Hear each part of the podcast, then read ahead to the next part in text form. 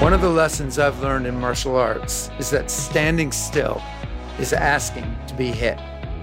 If you stand still in business, your competition is going to catch up. I start each morning practicing martial arts because it brings me balance and focus. And I want to know how others stay motivated as well. So join me for conversations on business, innovation, and entrepreneurship. I'm Dan Schulman. Welcome to Never Stand Still.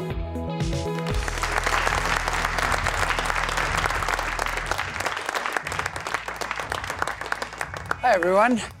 So I'm going to give a little bit of an introduction Madeleine Albright, but she doesn't really need much of an introduction.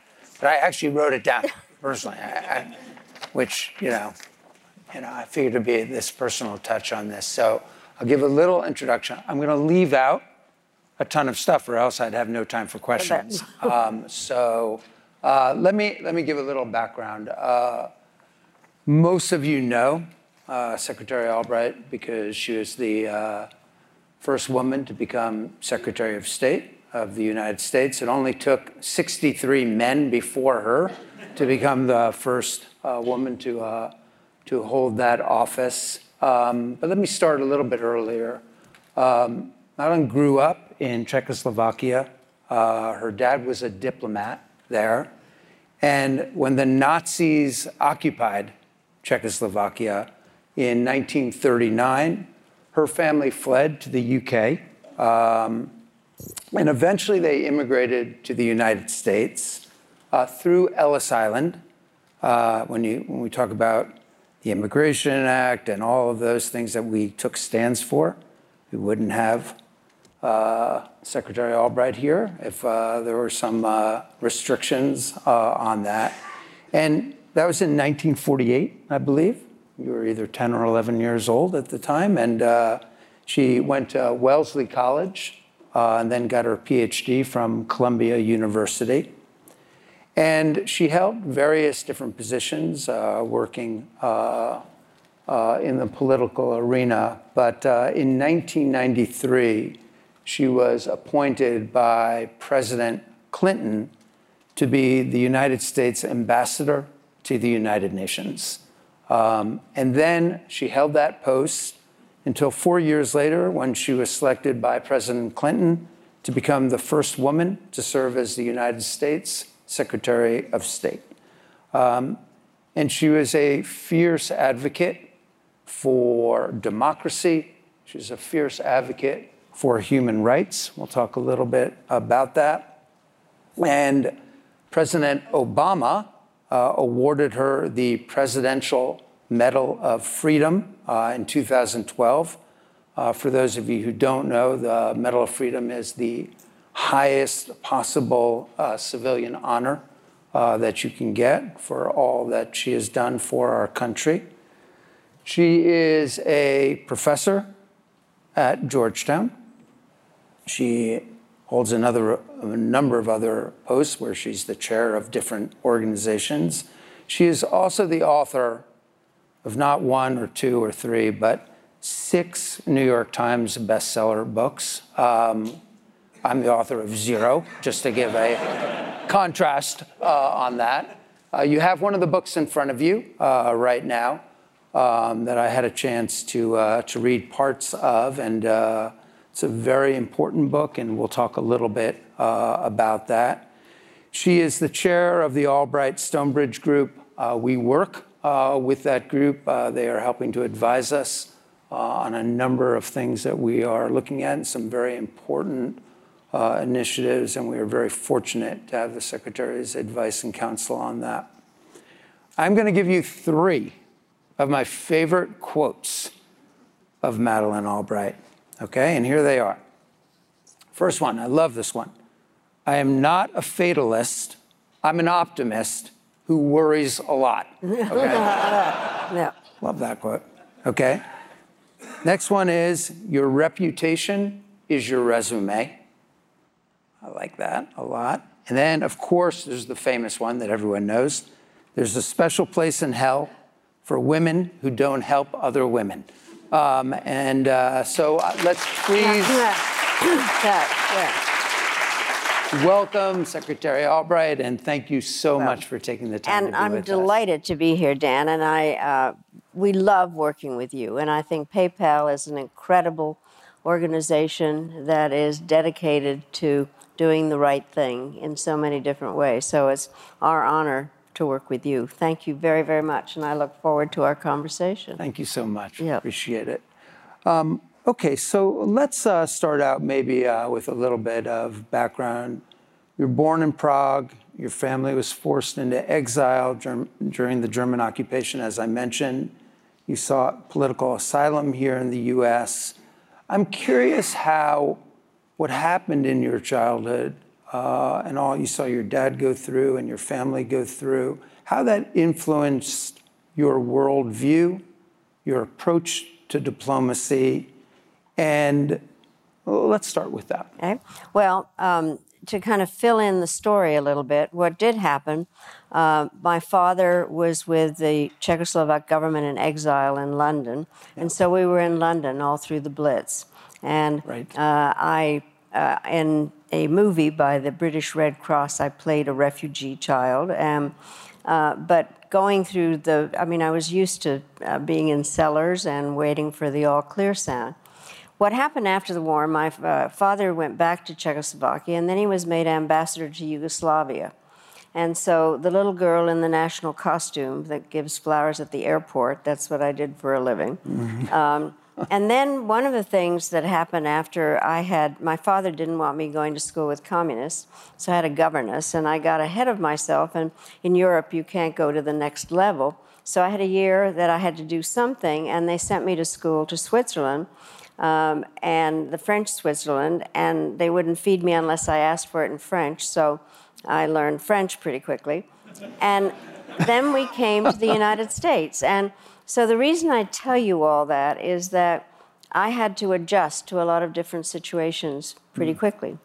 Uh, when by the time I came to the United States and I, I was 11, I spoke um, Czech and and uh, English English and um, uh, French, and I understood Serbian. I just didn't speak American.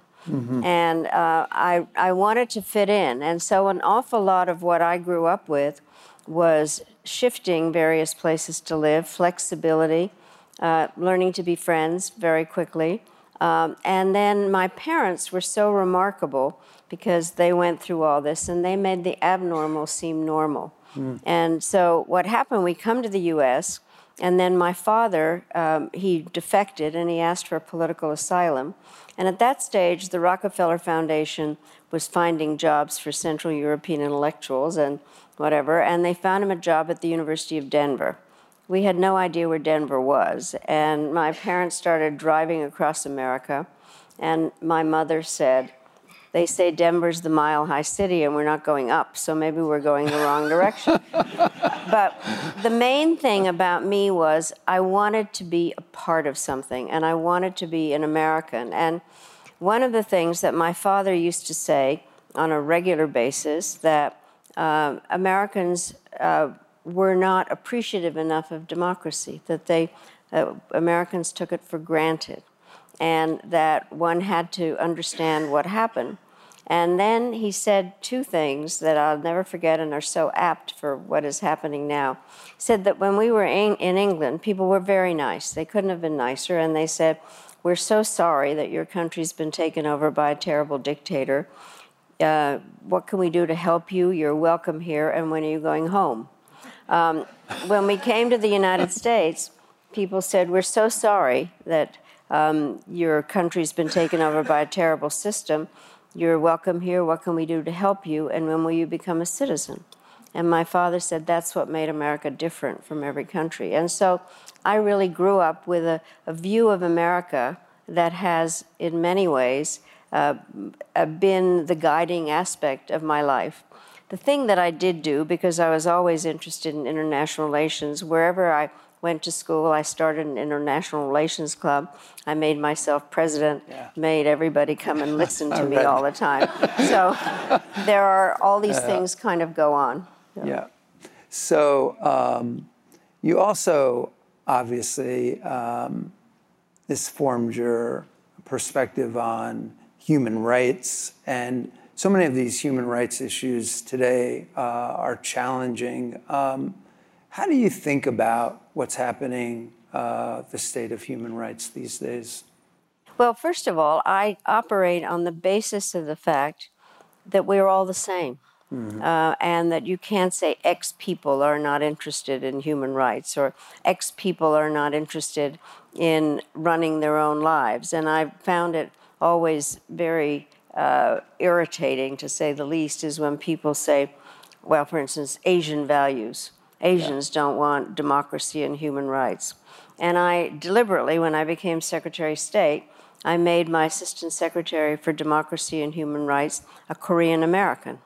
Uh, and so I really do think it is something, they're called human rights, not American rights yep. or German rights or whatever. And so I think it, it's humanity, and it is the very basis in terms of our respect for each other. I also think that it's everybody's business. And so, one of the things that, uh, and this goes to my background in so many different ways, I think one could say that we didn't know everything that was going on during World War II. Mm-hmm. Um, but now uh, we know everything that's going on everywhere. And the question is whether we have a responsibility to each other if somebody's human rights are being abrogated or suppressed in any way, that there's a responsibility to do something about it. Now, it becomes a little complicated in terms of where and when, but I think it is something that we need to watch out for for, our, for uh, ourselves and for uh, the others. So I believe it's important, and it's very important for the United States to speak out about human rights, especially. Yeah, I think it's probably more important than ever. I mean, I think now we talk about some of the decisions we make as a company, um, and uh, we try to make what we call values-based decisions, not, not political issues, yeah. uh, decisions, not you know looking at something from the right or the left, but basically trying to make a values based decision because I do believe things are human values, as you say, and that we ought to stand up for those. And in this time uh, in our history, um, standing up for those are maybe more important than ever. Um, I mean, when I read your book, yeah. I think about that kind of thing. How would you react to that from a business leader perspective or really all of us? Well, I, I do think that we have to understand the importance of how societies function and that we are all the same. And one of the things that I feel, excuse me, very strongly about is that the private sector has a huge role in all of this. Mm-hmm. And if I could just spend a little bit of time explaining something, which is um, I think it terrifies people to think you actually learn something when you already are Secretary of State. So, what happened, frankly, was that I was invited. John Chambers, at that time, head of Cisco, asked me to come out here to talk to the techies about what the role of the government was um, in terms of how to deal with the private sector. And they said, um, actually the government can't do anything for us. And I said, excuse me? You actually need the government for market access and for uh, regs and all those kinds of things. And when, and when I had the power to do this, I put more economic counselors in our embassies to be helpful. Then what would happen would be the opposite. I'd go to China fairly frequently, and I'd speak to the American Chamber, to AmCham. The audiences were huge, and I would learn nothing. And so I decided that what I wanted to do was to meet with uh, the representatives of our corporations in China, a roundtable kind of just to see what they saw, what they knew. And the interesting part was that they actually had a different feel about what was going on in China from what our diplomats had. And also, I felt that American businesses were good ambassadors in terms of mm. labor policies and health policy, et cetera. And so what I decided to do was to create a prize um, at the State Department for American corporations that were good local citizens. Um, and it also kind of was able to justify what I believe, Benjamin Franklin said this, is doing well by doing good. Yeah. Um, and I really do think that that is obviously something that PayPal does. I think that I've been so interested in the whole business about financial inclusion and all the way that you see what you do in terms of being good local citizens and bringing people into things. And so uh, I think that the part about, um, to get to what I, we were talking about, is I believe in the role of the private sector. I learned about public private partnerships through that particular experience. And I think the private sector has a huge role in trying to deal with human rights or mm-hmm. with a variety of the issues that take place in countries in terms of discrimination or uh, in any number of ways to help the societies so that we can help each other.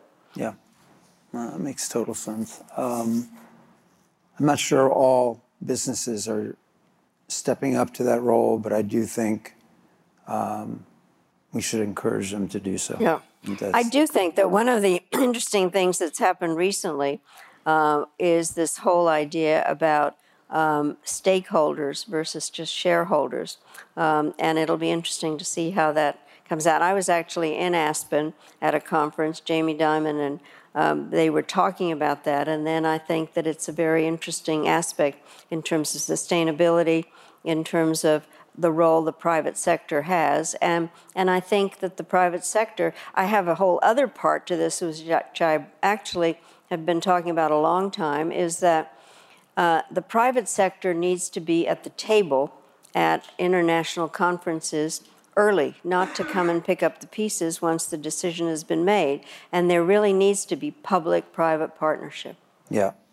Uh, we've been talking a lot about the role of a corporation um, and our view um, is the way that you should think about your constituencies, which is unlike maybe the Friedman model, which was shareholder yeah. uh, primacy, is employees come first. Because you have to have great employees, and if you don't treat them the right way, if they're not passionate, then you can't serve your customers well. And if you serve your customers really well, then they have loyalty right. back to the company, and then eventually that plays Absolutely. out for shareholder yeah. wealth. And I think looking at it the other way around actually um, creates a less shareholder value over the long run. Um, so you've had a very interesting career. Uh, you've met uh, a number of very interesting world leaders uh, over time from, um, I think you were one of the first to meet the leader of North Korea. You've met leaders all over. Can you um, talk about some of the important influences, maybe who some of them were? What were uh, some lessons that you learned from them, the influences on you, and, and maybe some of the um, stories around that? That I think would be. Well, interesting for people to Well, hear. I do think the personal relationships are very important, um, and I can talk about some of them, but just the concept that whether you're in business or in government, having that personal relationship is very important, and understanding uh, what it is the other per- person at the other side of the table, where that person comes from, what is um, his or her motivating factor, mm-hmm. and understanding if it's a um, a government person? What are the issues in terms of how they have to, what decision making process are they part of, or a private sector person or an NGO in some way? So it's very important to put yourself into the shoes of the other person, which means that you need to know something about them. Um, and I did have had a chance to meet some really incredible people uh, some who are incredibly good, like Nelson Mandela, and some who are incredibly bad, like Milosevic. Um, and so trying to figure out how you deal when you have to have some kind of discussions with them. And so knowing who you're talking to, um, I think, is important. Um, I was talking about Milosevic, and I had to go see him in the middle of all the killing in, in Bosnia. Yeah. Uh, and uh, so, what is interesting I, I've determined it is practically impossible for an American to shake hands and not smile at the same time. It's kind of a, mm-hmm. but I was determined not to smile. So there are these pictures of me. yeah. Uh, and so he starts telling me the history of the Serbs, and I said, Excuse me, but I know the history of the Serbs. My father was ambassador here. And um, they said, Well, your father liked the Serbs. And I said, Well, not the kind of thing that the Serbs are doing now. And so the difficulty, we were talking about this, is Yeah. as a diplomat, you have a job and you don't go there to make nice, you go there to tell it like it is. And so that was very, very difficult, I have to say. One of the most interesting people, well, let me start with somebody, first the Russians. What happened was the first time I went to Russia uh, was as a private citizen, but with Geraldine Ferraro, who um, was, had been a vice presidential candidate. And I decided I wouldn't tell them that I spoke Russian. So uh, what happened, we were in all the meetings, and all of a sudden, um, and everything was being translated, and all of a sudden they translated something totally wrong. And so I must have made a face, and they said, We knew you spoke Russian. So uh, then what happened was, I, when I became Secretary of State, uh, Yevgeny Primakov was the foreign minister. He had been head of one of their sections of the secret police. I walk in, and he says, Given my previous job, you do know that I know everything about you. So that was the beginning of that. Uh, but we got to know each other very well, and we had some very, very tough discussions. And then we'd go out to dinner together and drink vodka, and uh, and so and got to be very good friends. Um, and then somebody that I really liked, and it was very interesting. As a Czechoslovak, we didn't like the Germans, uh, and for the reasons of the history. the so occupation, what happened was I am secretary, and Joschka Fischer was the German foreign minister, and he walks in, and he's in a three-piece suit, and he said, "I can't believe that I'm sitting in the office of the Secretary of State in a three-piece suit, being for NATO." And he had been a revolutionary in 1968, and we had we got to know each other very well. And he said that he really had to be a revolutionary because he knew that everybody that he knew as an authority figure had somehow been complicit with the Germans. Um, and um, kind of getting to know him in a number of different ways. He's one of my best friends now, and as a Czech, to really like a German was not easy.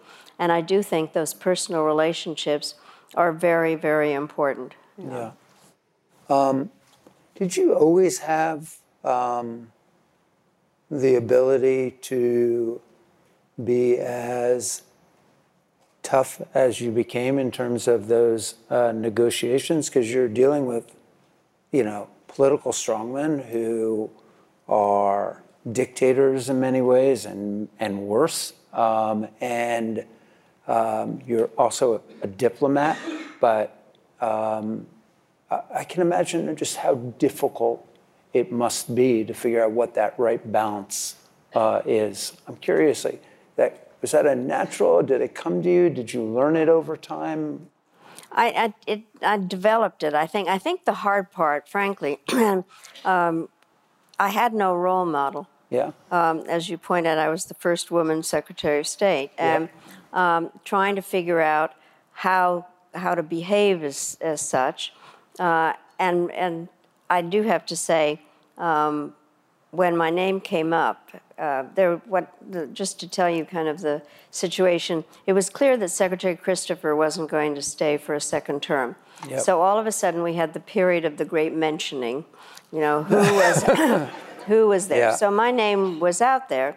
And then all of a sudden, somebody said, Yeah, a woman can't be Secretary of State because Arab leaders will not deal with a woman. So the Arab ambassadors at the UN got together and they put out a statement. They said, We've had no problems dealing with Ambassador Albright. We wouldn't have any problem dealing with Secretary Albright. So that went away. So then somebody at the White House, and I never want to know who, said, Yeah, Madeleine's on the list, but she's second tier. So it never occurred to me that I would be Secretary of State, frankly. Um, by the way, my youngest granddaughter, when she was seven, eight years ago, said, So what's the big deal about Grandma Maddie being Secretary of State? Only girls are Secretary of State. Uh, because there had been Condi and Hillary. Yeah, Hillary. A- And now there have been a couple of boys that have been practicing. Yeah. Uh, yeah. So, uh, uh, um, but How are they doing those? Yeah. So, um, one of the things that was interesting was trying to figure out how, in fact, to do the things you're supposed to. Um, there's no question, by the way, normally people prepare for meetings when they're having them with high level other people. And there's a lot of work that goes into preparation and talking points and what do you say and do. And mostly you have a mixed message to give. You uh, talk about the things that are working with a particular country, but you don't do the meeting unless you're really talking about some of the tough issues. Right. So, one of the things, one of my first trips actually was to the Middle East. I was meeting with the Gulf Cooperation Council uh, foreign ministers. They couldn't have been nicer. Um, I had arrived in a large plane that said the United States of America on it. Um, and I said to them, perhaps you've noticed that I'm dressed differently than my predecessors, and you've been very kind, and next time we'll talk about women's rights. And we did. Um, or um, what would happen is there never was a meeting where I didn't do issues where I raised human rights, for instance, um, in China and uh, wherever, Russia. Um, and I think that you have to do it, and it's your job. The question is how you do it, how do you get into the subject, and that's the hard part. By the way, I think people don't realize you go and you begin with happy talk. Men would say, I watched men do this, say, You have a nice tie. They don't do that with you. Um, and uh, then, They don't do it with me. either. nice shirt. yeah. exactly. They rarely do blue that either. jeans. Uh, yeah. exactly. but I but basically how you even get out of the kind of good day things. And and I had a trick. I would say I have come a long way, so I must be frank. And I really do think it's your job and you have to do it. Now, the other part, just to tell you, you don't mostly have meetings just one on one. They're the staffers with you. They prepared the talking points. They think, why didn't she say that? You know, so uh, it is important, but you, you have a job and you have to do both. And I think it's possible to begin in a way, say what you have to say, and end up in a way where you say, we'll talk about it more next time. Yeah.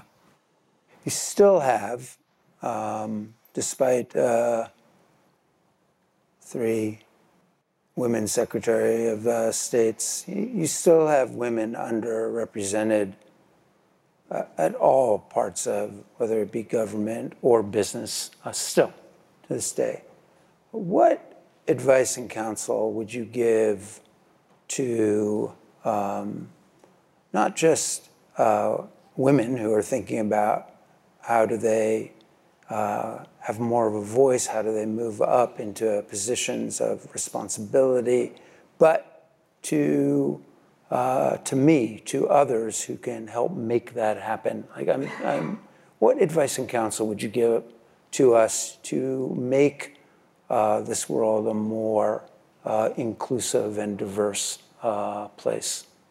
Well, there are several parts to that. And so I think, first of all, um, it is important for people to know that um, more than half the population in pretty much every country is female. Yeah. And it's a waste of a resource, not in fact to uh, use women. Um, and we can talk more about that and, and why it's important, not just if one is a feminist or not, but it's just a, a waste in so many different ways. But I think it's a two part story, and some of it um, are the women. So, I mean, you said about the special place in hell. Yeah. It's the most famous thing I ever said, and it ended up on Starbucks cups. And, and I'll tell you, it came out of my own experience. So, despite the fact uh, that um, I had, I went to a women's college, um, and uh, we were the advantage of a women's college is all the leadership roles are women, and you're Yep. not trying to uh, impress some boy who's dumber than you are. and so um, basically, but what happened was I come out, and by the way, our graduation speaker at Wellesley was the Secretary of Defense at the time because his daughter was in our class. And we all kind of remember the speech slightly differently, but it was mostly your main responsibility is to get married and have children. And the fact that we stayed there uh, is amazing. But I took the advice. I got married three days later. Uh, but uh, partially of what had happened was that um, I wanted to be a journalist, and um, uh, we were I trained to do it. And uh, my husband's editor, when we were in Chicago, said, "So, honey, what are you going to do?" I said, "I'm going to work for a newspaper." And he said, "I don't think so." You can't work for the same paper as your husband because of labor regulations. And even though there were three other papers in Chicago at the time, he said, and you wouldn't want to compete with your husband, so go find something else to do. So the bottom line is, I was pregnant and I was at home with my kids, and I wanted, I went to graduate school. The people that were hardest on me were other women who said, "Why aren't you with your children or in the carpool line?" Um, and besides, my hollandaise sauce is better than yours. And I found that being put down by other women, and that we're very, very judgmental about each other. And then what happened was that I did ultimately go and work uh, on Capitol Hill and, and then in the White House. And I found the hardest thing was being the only woman in the room. Um, and it made me, and I, I I don't know how many women now identify this with this, but um, what happens is you think, all right, I'm going to say something, and then you think it's going to sound stupid, um, and so you don't say it, and then some man says it, and you're really mad at yourself for not saying anything. So I decided, I had a, a my motto was interrupt, and that if you're going to interrupt in a meeting, first of all, you have to actively listen, know what you're going to say and um, and do it. But it's not easy, and I think that um, we need there needs to be more than one woman in the room, and and I think that's what we need to work for. Um, and I think we need to not be jealous of each other or have the queen bee syndrome. Say if there's only one woman, um, I'm going to be it and not you. And so I do think that that support system among women and then men recognizing that um, it's uh, important to use the resource of smart women. Um, now, there are people who ask me whether I think the world would be better if it were run only by women. If you think that, you've forgotten high school. So I think that it's important to have a co ed operation and that it's much stronger as a result of that because I do think men and women think slightly differently. Mm-hmm. I think women have more peripheral vision because I think we're multitask more often. I think men have a capability of kind of zeroing in on one thing, and I do think that that combination uh, and, and I think women are actually pretty good negotiators because we are better at putting ourselves into the other guy's shoes. Mm-hmm.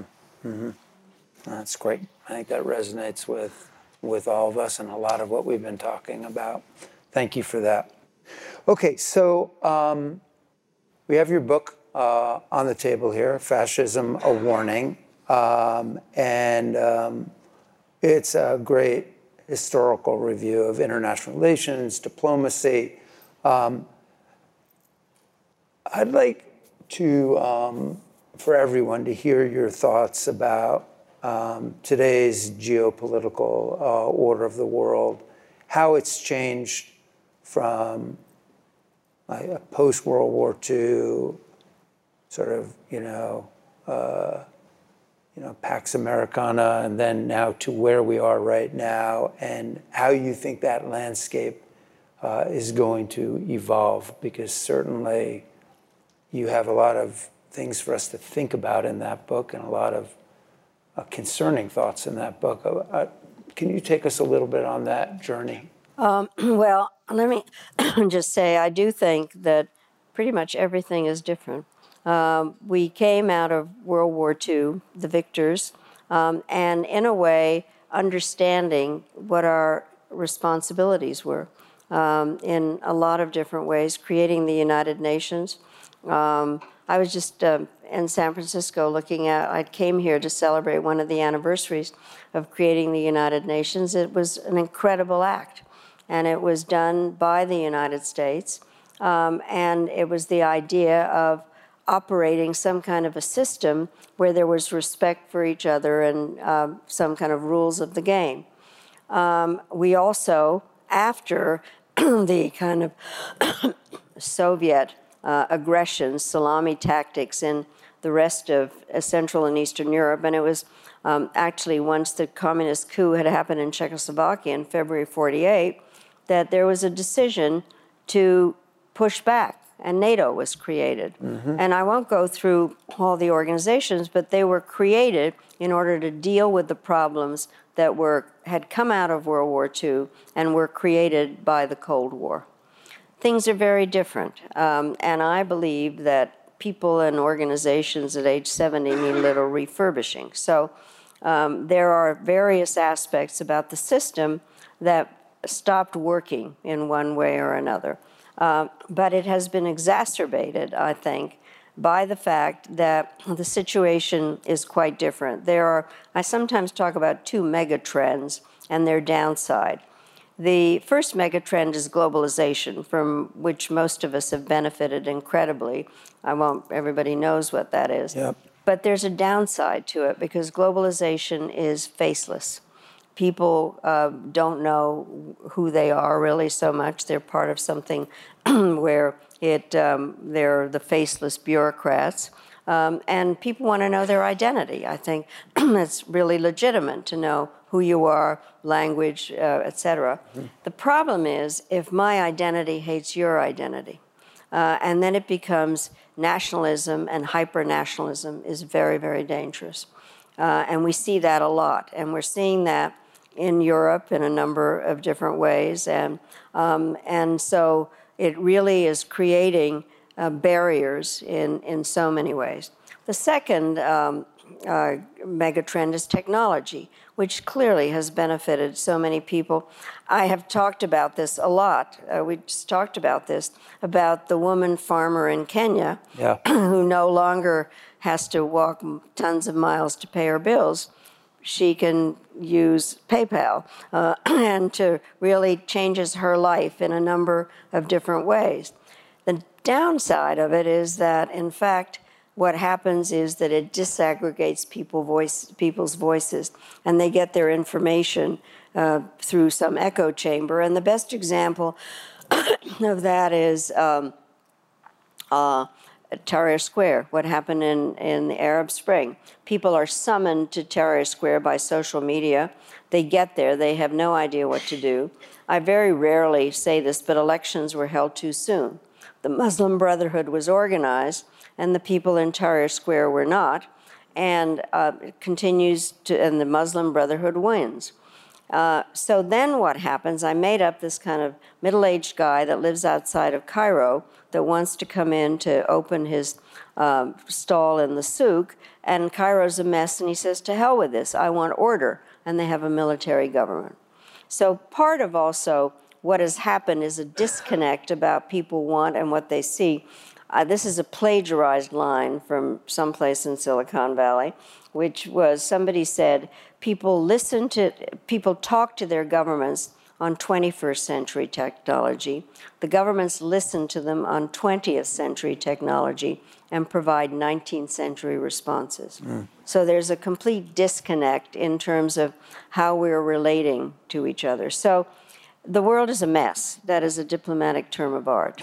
Um, and um, the, the divisions that are going on, and I decided I wanted to look at what the problems were as I was looking at what I called the rise of, uh, I mean, my book has this bland cover, uh, Fascism a Warning, yeah. to kind of see what I, where did it all come from?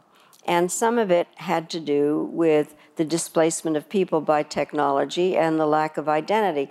So I decided to go back and look at the history of it. And I got, I, I, I do think that it's very important to understand the history of any evolution so Mussolini, the first fascist, what happened was Italy was disappointed by the fact that they weren't properly recognized for the role they played on the Allied side in World War I. They also had economic displacement. Mussolini was a smart outsider that knew how to mobilize people. Um, he said he was a stable genius. Um, and he and the best quote in the book is from Mussolini that if you pluck a chicken one feather at a time, nobody notices. Yeah. So I think there's a lot of feather plucking going on now. And by the way, you can't say those two words together too quickly. Um, so, uh, uh, but I decided to kind of look at what was going on.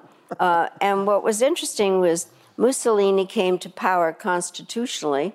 King Emmanuel um, asked him to take over. Hitler, uh, Germany felt that they were punished too much for World War One. Um, there was all kinds of financial uh, terrible problems. Hitler comes along, and he got power constitutionally. Von Hindenburg asked him to take over. So then, what has been interesting in looking at some of the countries now, mm-hmm. they all got elected. Orban was elected. Erdogan was elected. Um, the people in Poland, um, the Peace and Justice Party, elected. Duterte in the Philippines, yep. elected. Chavez in Venezuela, elected. And so the question I keep asking is how did this happen? Now, fascism is a term that's kind of thrown around without people really knowing what it means. I mean, you basically call somebody you disagree with a fascist, yep, or yep. a teenage boy who's not allowed to drive calls his father a fascist.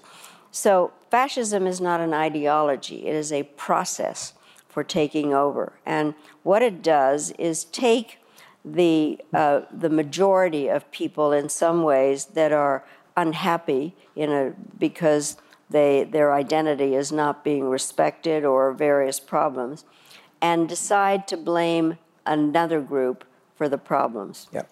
Uh, the scapegoat, the immigrants. Uh, and so I think that we can see it in Brexit. It's a perfect example there.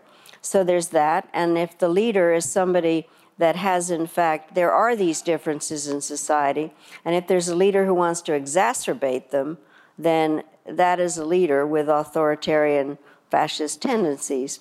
And that, but they've been elected. And I think we need to understand that better and understand that we can't have leaders that think they're above the law or think that the press is the enemy of the people.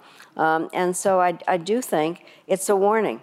Uh, I decided it was worth writing, and I think the history of it's interesting. And then I've decided the following thing you know, we have this see something, say something. Yeah. I have added to that do something mm-hmm. uh, and not normalize things like that. And I'm advocating that people either support those that are running for office or run for office.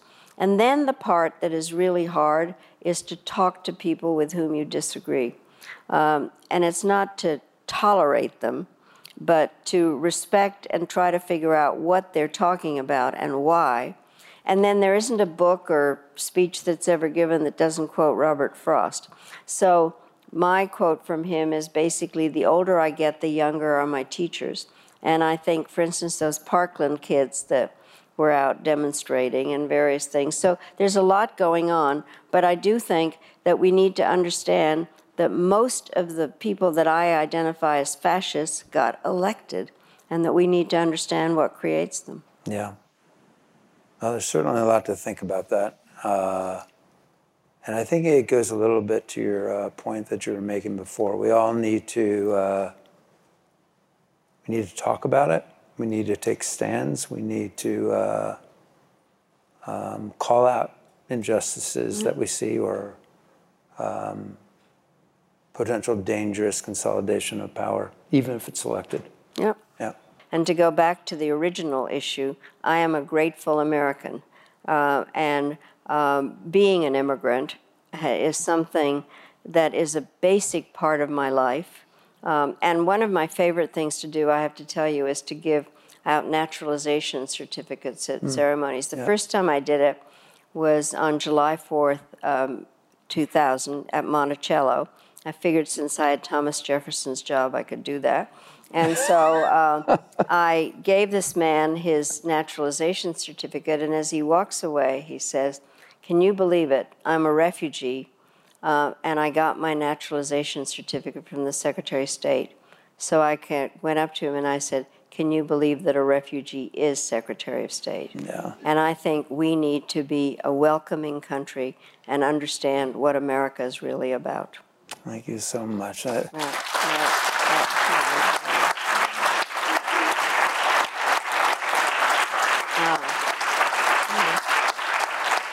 Yeah, yeah. So, um, uh, Secretary Albright also, uh, I think it was a title of the book. I think it said something like "Read My Pen" or something Yeah. like that, right? And um, so she always wears these different brooches and uh, different things, and um, and people try to interpret them. Um, and you actually made them try to Yeah. interpret them as well. Like she would wear like a snake if she was meeting with somebody who she hated, and you know, and different things like that. Um, so I, of course, like knowing she was coming here, and I, mean, I was trying to like figure out, okay, well, what was her brooch and like all that kind of thing. And first I thought it was like sunshine, and then I, there was something below, so I thought maybe it was like a yin yang thing. But nope. Here's the thing. Th- I love this about you. She is completely, if you look at her Covered with money. bracelet, she is covered with currency. Yeah. It is all coins All and coins. things for us. So, Yeah, Great. Thank you. It's fun. A lot of fun. Great. so, Yeah. yeah. Thank you all. Thank you very much. Thank you. Really great. Much, much fun. So, Great. Thank you. yeah. Okay.